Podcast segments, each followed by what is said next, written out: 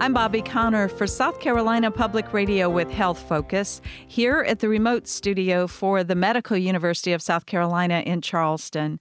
Research is underway in South Carolina involving genetic testing from up to 100,000 South Carolinians in hopes of better understanding how DNA influences health.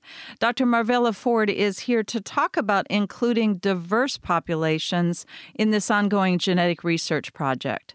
Dr. Ford is a professor in the Department of Public Health Sciences, and she's Associate Director of Population Sciences at Hollings Cancer Center at MUSC. Dr. Ford, first tell us about this genetic testing research project.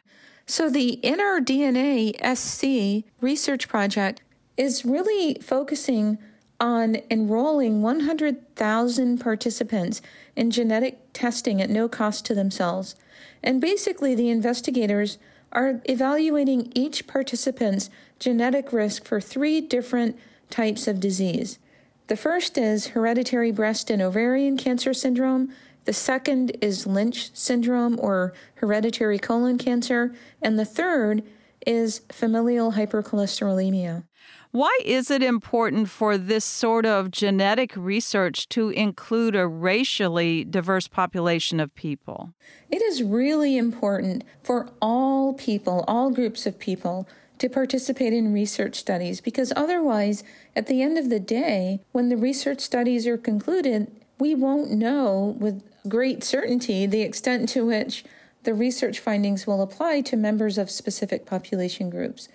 The higher the representation of different groups in these research projects, the higher the level of confidence that the research results, the findings, will apply to members of those groups. And briefly, what are we really talking about in South Carolina when it comes to diversity that reflects our population? South Carolina is a very diverse state. About 27% of our population in the state is made up of black people. We're fairly evenly divided between males and females, and we have a small but rapidly growing population of Hispanic or Latino population members this population is now at about 6% and has doubled in size over the last 20 years. Where do things stand so far with this research as far as racially diverse participants?